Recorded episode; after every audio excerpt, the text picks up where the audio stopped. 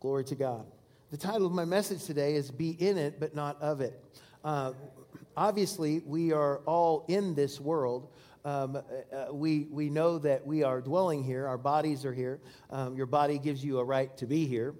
Without that, you can't be here. But anyway, so we know that though we are here on this planet, in this world, we are not to be of this world. Jesus said, "This is not where I'm from. I'm from another place."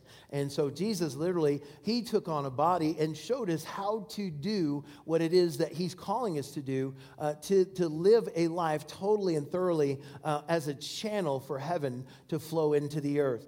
So we can be in this world, but not of this world. And so our job is not to see how close we can get to looking like them without not being them. That is not our goal. Our goal is to live exactly how God would have us to live, conducting ourselves in a way that would be a great blessing for the kingdom of God. And so I think that oftentimes Christians feel like that it's too much to be so religious towards people. They're afraid of it actually becoming a deal where they just think, well, you're just too much. You're too religious. Well, listen, our fear, our concern should not be that we're considered one of the group here. You understand? If they know you are a church person, that is a good thing. Does that make sense? Oh, you're a Christian. Oh, I sure am. And they may even know that you're one of those Pentecostals. And you're like, yep. I mean, why would we want to hide things or be ashamed of things that cost Jesus his life, you know? Why would I be ashamed of that? That doesn't make any sense. And not that we're trying to be weird and peculiar on purpose. We just are.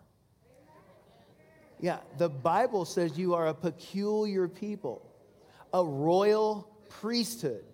He doesn't say to cover that up or mask it and hide that, because what if they misunderstand it?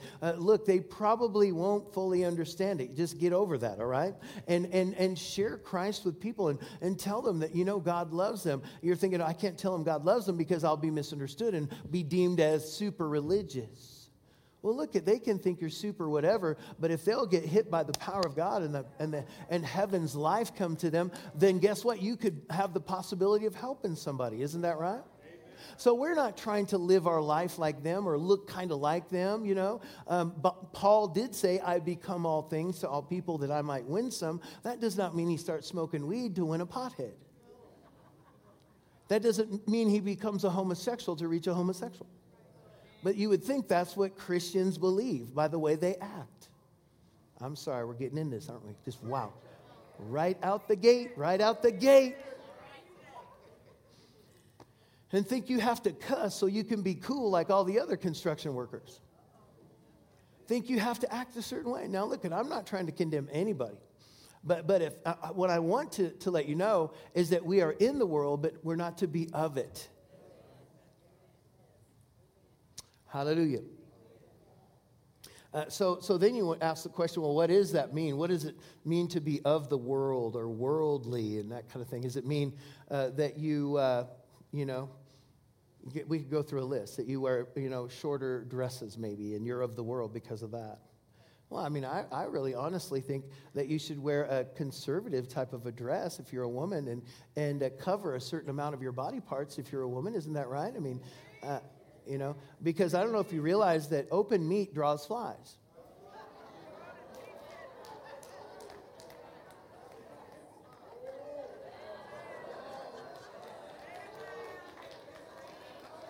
Yeah.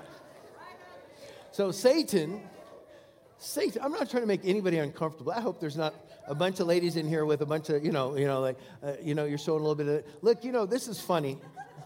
This is funny to me because I was told that Brother Hagin said that women should wear enough to cover the important parts and leave enough exposed to be interesting. And I was like, what? Brother Hagin said that? I'd have to hear him say that myself, But so I'm trying to find some balance that you should dress beautifully, and be attractive to your husband at the very least if you're married. I mean, dress attractively, And I think that it makes your husband very proud that you are a beautiful woman, I would think, and do your best, all right? And hopefully you didn't get married and quit wearing makeup. How rude, you know?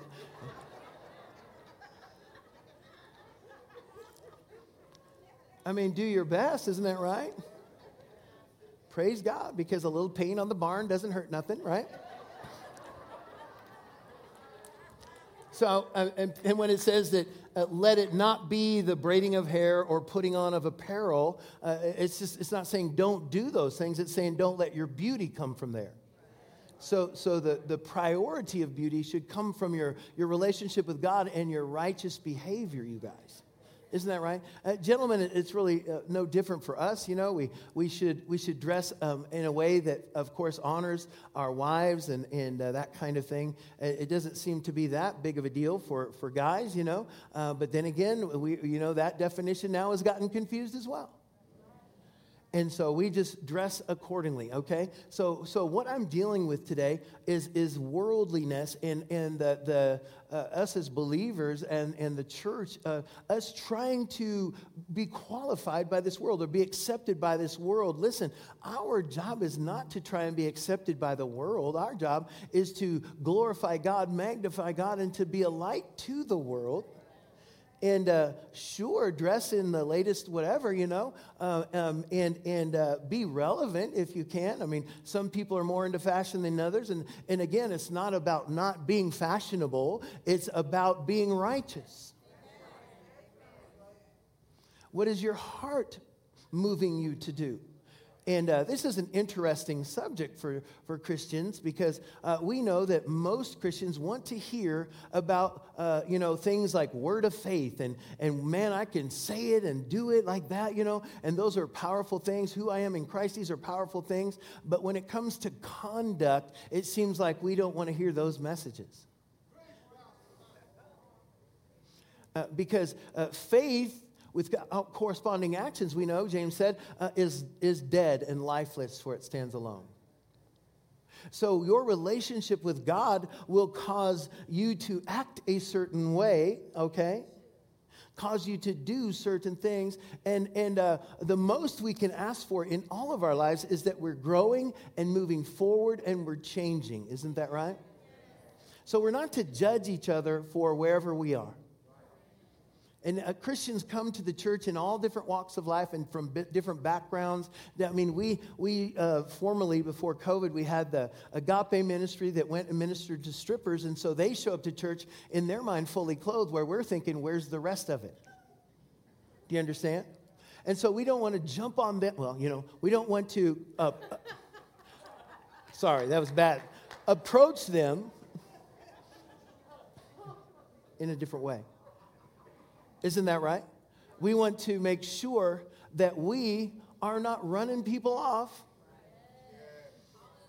And because you came out of Pentecostalism and you're dressed from your eyeballs to your toenails and you can't see anything, that's great. But you know what? Maybe your heart isn't any right than that person because they're so thinking, I'm not even worthy to be here. And you're standing in a place of judgment. That is worse. She may have showed up in dental floss and Band-Aids, but you know what? She showed up with her heart right. And you showed up in a sleeping bag. I'm not condemning people who've been around the church for years and conduct themselves right. I'm not condemning them. I'm just saying we all have to have this right perspective, and none of us should be looking to the world to tell us how we are to look like, how we are to act, or what's okay. We get it from the book. Praise the Lord. Glory to God. So what is worldliness? Let's look at 1 John 2:16.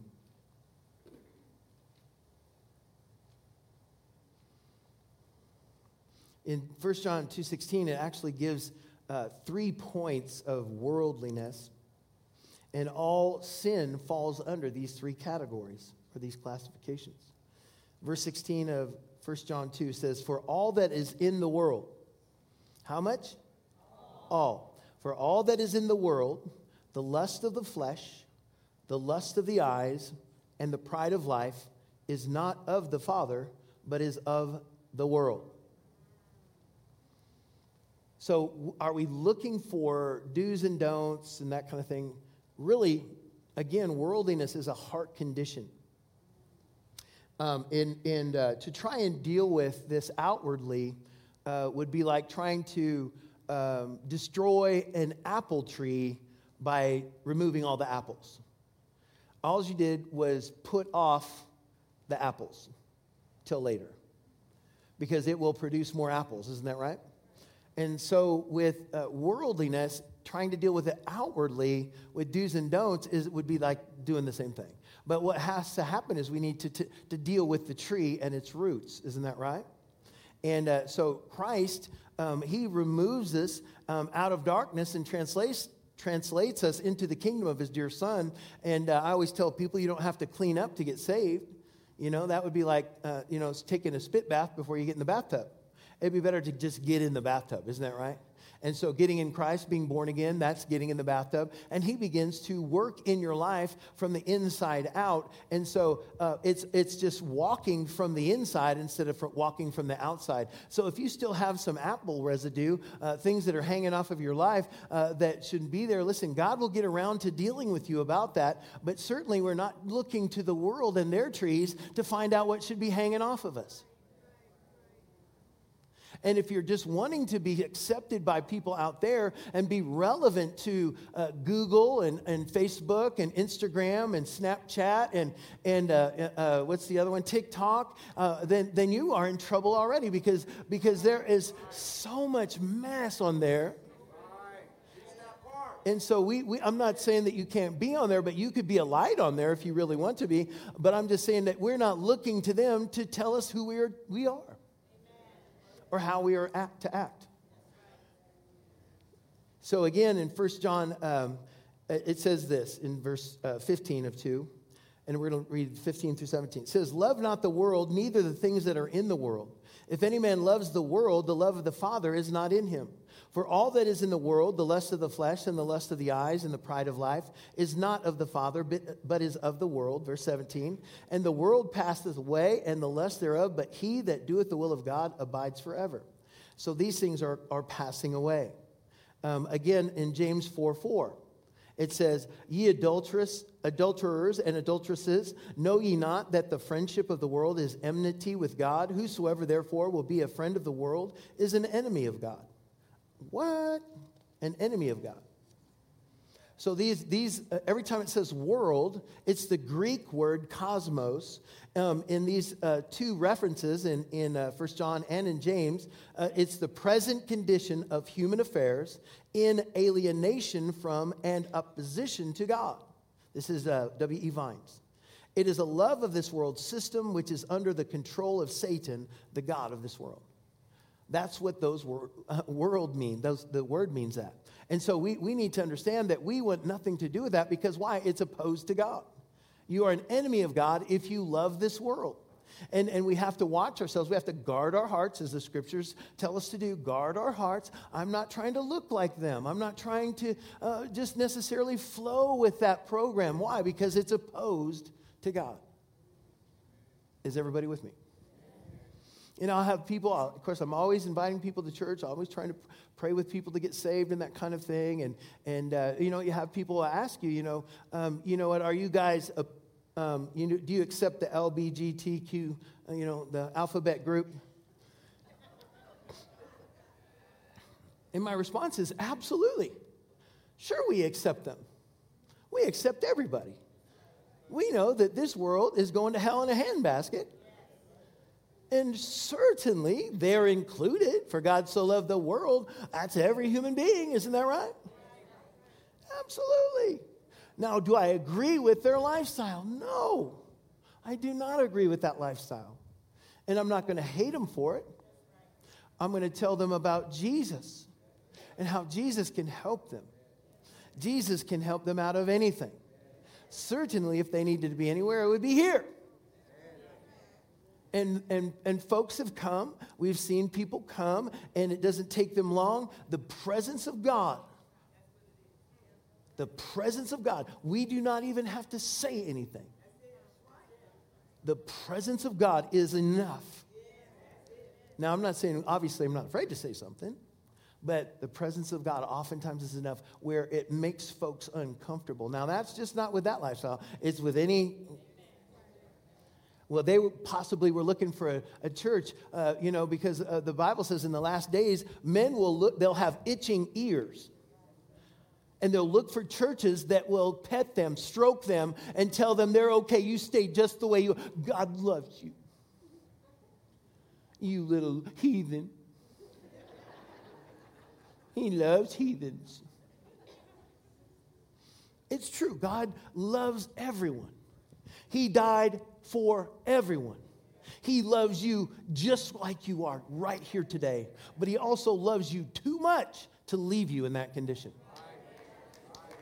No matter what that condition is.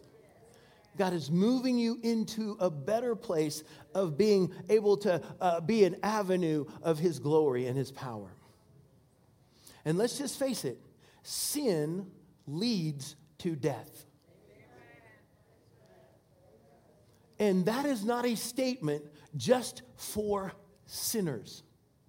That is a statement that applies to us as believers. You walk in it, its end is destruction. Y'all with me? And the communion scripture is so famous. He said that we are to enter that area and do it gently and actually with consciousness of Jesus and all the work he did for us, and consider our brothers and sisters, lest we be judged with the world. That means that you can be a Christian and be judged with the world. So we don't want to walk in those ways, and we're not the doom and gloom and hellfire and brimstone type of church, but hell is real. And living in sin has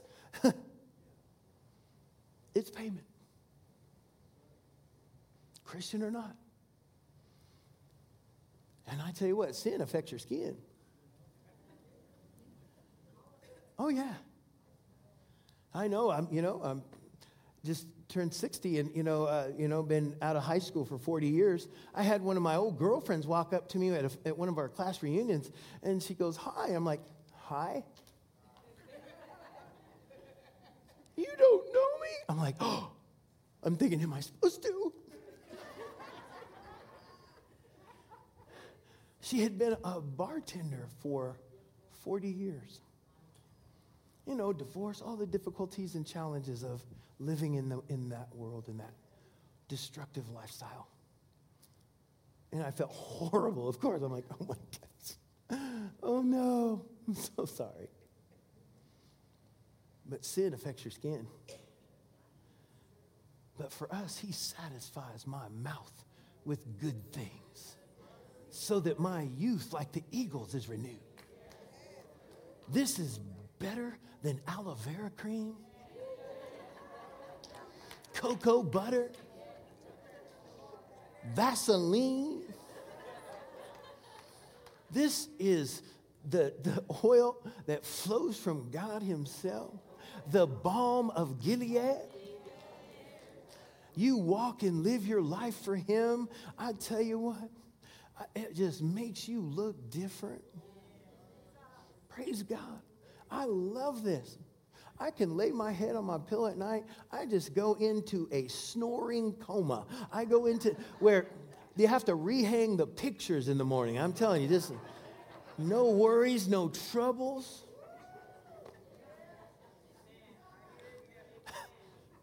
I just go after it. Anybody here just sleep hard? When you sleep hard. I mean, I'm just thankful. Glory to God.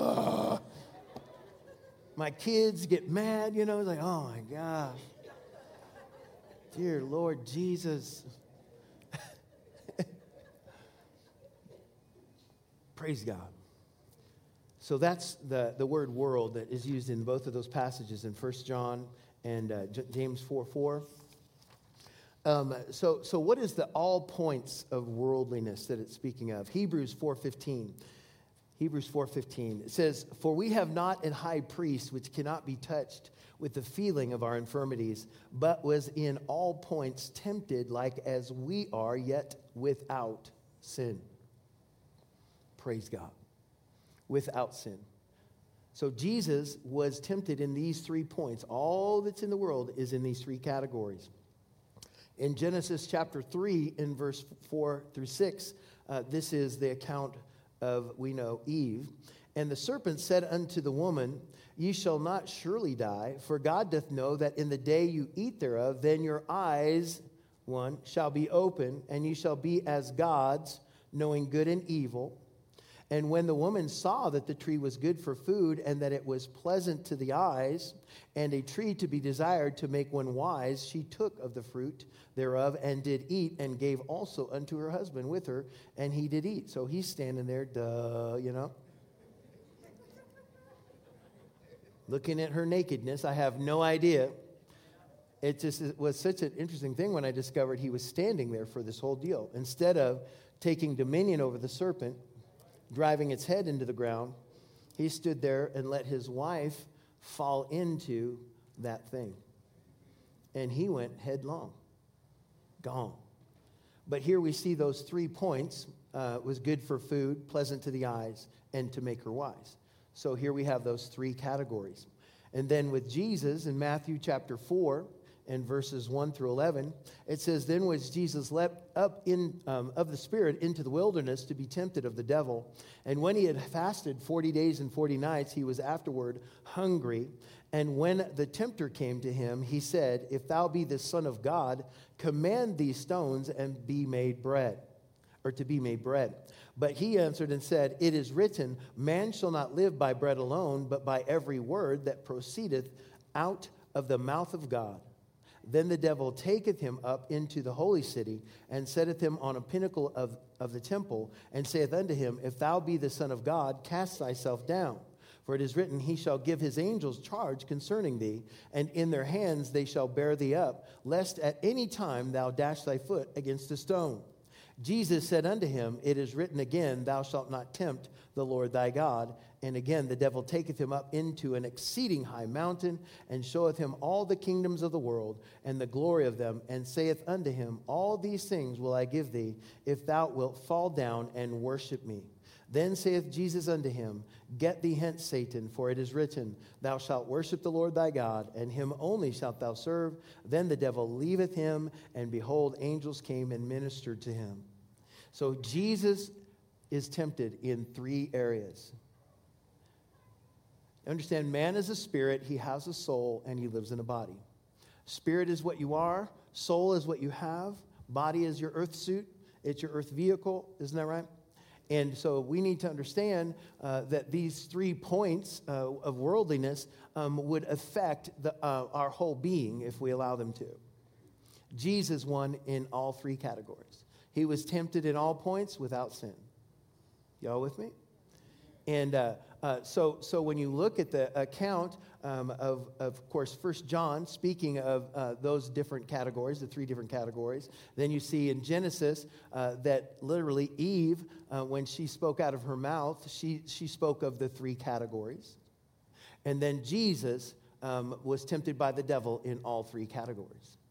And if we line them up, spirit, soul, and body, we could start with spirit, would be in 1 John, the pride of life. In Genesis, to make one wise. And in Matthew, all the kingdoms would be given to Jesus. So he, the devil, listen, he actually was the god of this world. Adam turned over his authority to Satan, so he literally had those kingdoms. Jesus didn't say, oh, no, you're just a knucklehead. You don't have those kingdoms. Those aren't your kingdoms. Those are my kingdoms. Why? Because God gave Adam all the authority of the work of his hands, right? Not all the authority, but the authority over all the work of his hands, what he had created. You understand? And he turned it over to Satan. When he sinned, he turned that authority over to Satan. So Satan comes to Jesus and shows Jesus, took him up and shows him all these kingdoms. Jesus did not say, those aren't your kingdoms. He just said, thou shalt only serve God. Isn't that right? And so he told him to get behind him after that. Hit the road, Jack. But he was tempted in all 3 different areas. What would the bread be for Jesus? That would be your body. He's hungry. He's been fasting. Could he have made bread out of the stones? Of course. He said, well, why don't you do this? Because he would not have said it to him if he couldn't. But he didn't say, I can't do that. He said, but man shall live by what? The word. Not by bread alone, but by every word that proceeds out of the mouth of God. So that would be a temptation for his body because he was hungry. And so temptations of your body. Your body has different hungers, isn't that right? Your body has different desires. How many knows that it's not just food that your body wants? How many knows your body would just lay in bed half the day? I just want to sleep right now. You got a job, boy. Get up. We have to force sometimes ourselves, right, to work out. I mean, if you work out, people think, oh, yeah, that's just great. You love to work out because you get up at early in the morning to do it. No, I just want to look a certain way. I don't want to, be ugly. I don't want to get out of control and look like a pear, So I make myself get up. I go work out. And so my body doesn't really want to do that. Body wants to be lazy. Yeah? And if you have any kind of libido in your body, that's an appetite. If you have any sexual drive at all, in case you don't know what libido means, if you have any kind of sexual drive, that is an appetite. You understand? And we can't just let our body do whatever it wants for that, right?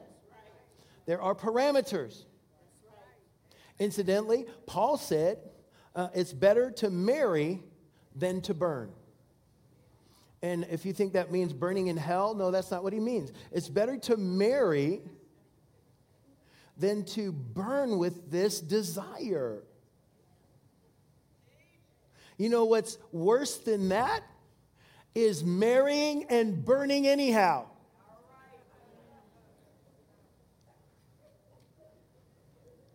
That's a good moment for us to say Salah. Pause and think about these things. So always in every relationship, in marriage, I'll say, biblically speaking, the only right way to activate that desire is in the covenant of marriage. And if you have that marriage thing going on, you have married a woman, a man, that you two have joined yourselves together. One of you has a burning desire more than the other.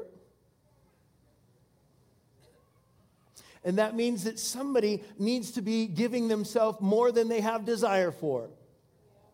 It's no different than this person has a hunger for food and you starve them and they keep getting skinnier and skinnier because you don't eat as much as them. I don't know why we get involved in these things in church. And some of you are thinking, oh, he's talking to the men, not at Word of Life Christian Center. Not at Word of Life. Not at Word of Life. It's not my counseling experience. It's not just the men. That there are ladies that have the higher libido, that have that higher desire. But these are desires that our body wants, but we have to control, we have to manage, because there's only a limited parameter for that, and that would be only solely to your spouse can you manifest that. And Paul's saying that you should do that frequently, that you should not hold back from your spouse because your body is theirs, their body is yours. Am I going to be able to get away from this part?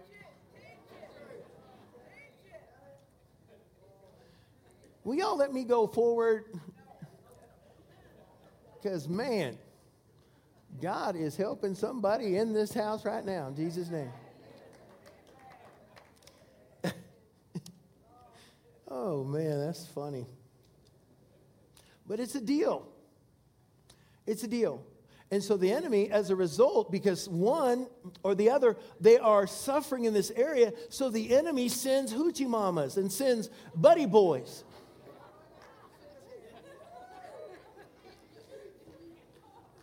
Because I can tell you this, if my wife tells me that there's not dinner at home for me, I'm going to swing by and get some food somewhere.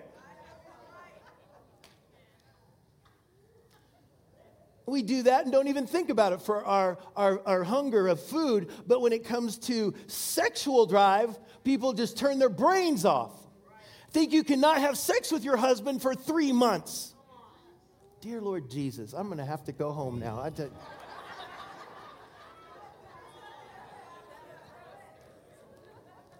I've had real counseling like this. My husband is divorcing me. Oh, I'm so sorry, and they start talking about the details. I just was busy and didn't have sex with him for 6 months. I'm thinking, and he's just now divorcing you? I mean, that sounds horrible, right? But honestly, I'm like, duh. Don't you know you have to take care of your spouse? Again, this is not a man thing, you guys. It's not just a man thing. I think that's just deception to think that it's only men that have that desire. That is not true. I've had men talk to me, complain to me about how many times their wife wants to do that. I'm like, you whining little, I'm just like, do you know how many men would love to have,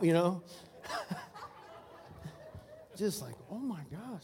So it's not a gender thing, but it is something that has to be recognized in the marriage. Why are we doing this today? In the marriage so that you protect the marriage. Because Paul said in that passage in Corinthians, he said that if you don't, you give place to the devil. And they will go to Big Mac's for dinner.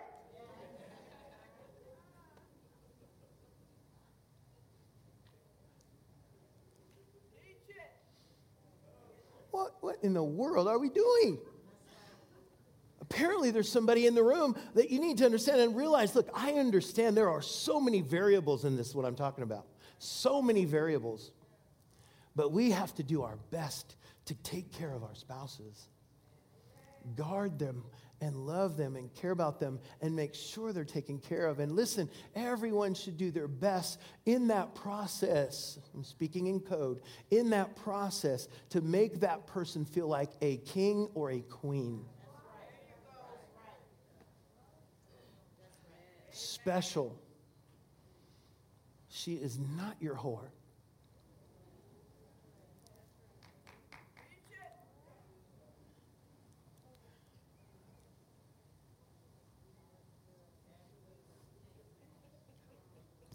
But ladies, on the other hand, whatever you do to him, he should not ever want to have one.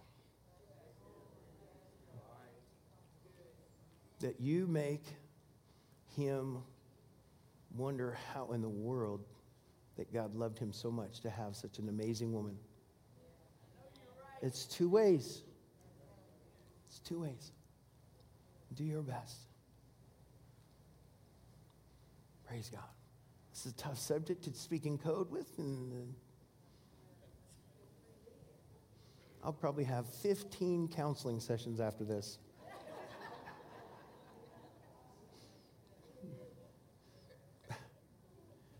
Pastor Andy, we need to talk to you. Praise the Lord. But it's a deal. And Paul, listen, I'm using all my time up with this. I'm not even getting down the road with this thing. It's okay, because Holy Spirit's helping people. This is a very important thing. Paul, listen, he's talking to them saying, I wish you were like me. What was Paul? Single. He was talking about that in this, went into the subject from that. I wish that you'd be single like me. It is the best because why? You could serve God completely 100% and you don't have to serve somebody else. But it's better to marry. Then he goes in, but it's better to marry than to burn. So people say, well, you don't get married for sex. Paul said you do. I know I did.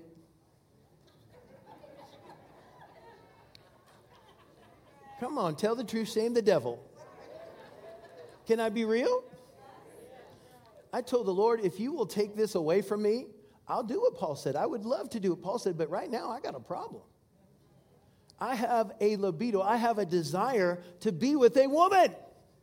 And if you remove it, I wouldn't know any different. I would know, gosh, I don't care about that. Y'all with me?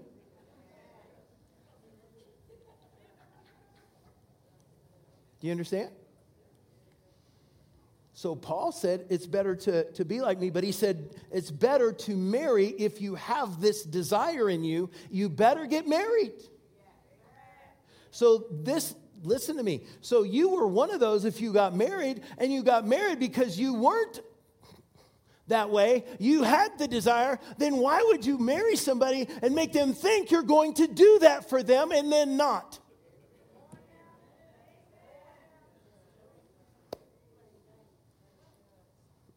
Listen, I'm not talking to a gender. I'm talking to everyone. And so you get together, you understand? And you take care of business and let God come upon your relationships. I've thought about, even when I do premarital counseling, I've thought about having people sign an agreement. Like, look, you, because everybody says, we understand, we know exactly, yes, that's right. We commit ourselves to that. I'm like, no, you sign here.